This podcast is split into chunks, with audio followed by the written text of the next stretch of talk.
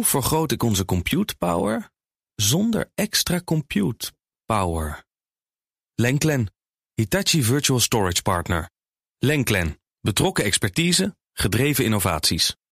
Tech Update. Van Buurik, goedemiddag. Dag Nina en Kees. Zometeen wil ik alles horen over eh, de paus die zich druk maakt over Ja. kunstmatige intelligentie. Klopt. Maar eerst moeten we het even hebben over een nieuwe aanval van een pro-Russische hackersgroep. We zagen Mhm. het gisteren ook al op ovnl.nl en op eh, Maastricht-Aken Airport. Ze hebben nu een nieuwe slachtoffer gevonden. Ja, ditmaal is het aan de Bank Nederlandse Gemeente om het eh, digitale onderspit te delven. Tenminste, op het moment ligt de site daarvan plat. En inderdaad, dat was gisteren ook het geval met Maastricht-Aken Airport. Die site was alweer in de lucht. Ja, Kees, dat was de woordgrap. Maar Eh, het is wel echt weer zo'n low impact. Ja, dat klopt. Nee, die van OV, OVNL is trouwens nog steeds niet te bereiken. Maar Oh. dat is dus wel het vervelende. Dat kan dus ook aanhouden. Ja, het is gewoon onprettig als je site niet te bereiken is. Tegelijkertijd, betalingen kunnen nog steeds worden gedaan. En dat is toch wel belangrijk, meldt een woordvoerder. Het gaat om om de BNG-bank. Die gaat over financiering van zaken in de publieke sector. Mhm. Dan wil je niet dat die infrastructuur eruit eh, ligt. En dat is ook niet wat de- deze DDoS-aanval heeft bewerkstelligd. Hetzelfde geldt trouwens voor nog een andere bank. De CACEIS, voormalige kasbank. Die is ook getroffen. Ehm, en het Nationaal Cybersecurity Centrum zegt... we hebben nog geen meldingen van die bank gehad dat dit gaande is. Maar ze, ze hebben dus zelf wel bij monden van woordvoerders dit aangegeven.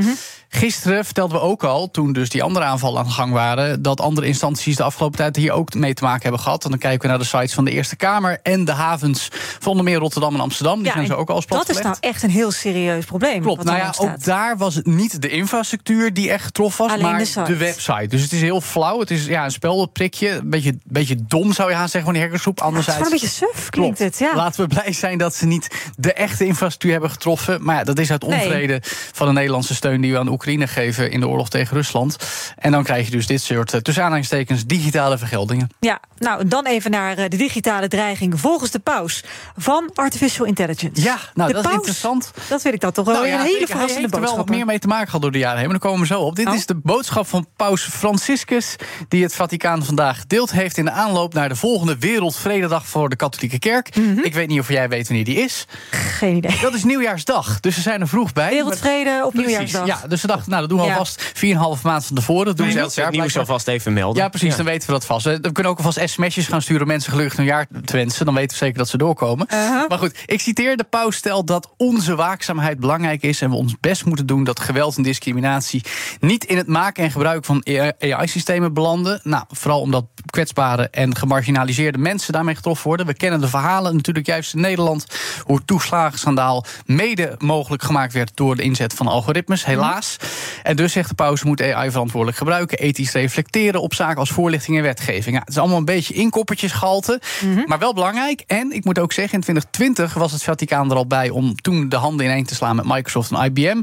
om ethisch verantwoorde AI te promoten. Dus voordat het een hype was, waren zij ook al cool, zal ik maar zeggen. Ja. Eh, en eh, toen riep hij ook op tot regulering voor zaken als gezichtsherkenning. Nou, daar hebben we het nu ook over. Dat is bijvoorbeeld bij eh, wetgeving van de NAVO eigenlijk niet mogelijk.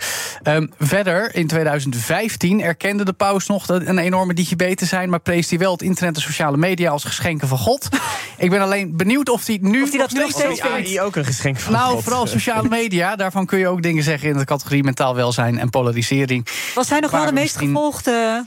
Wat zeg je? Maar hij was toch de meest gevolgde op Twitter ooit? Hij heeft Paus? ooit een, een, eh, behoorde die tot de grootste volging. Ik denk tegenwoordig dat dat wel ietsje anders is. Ja, ja, ja, oké.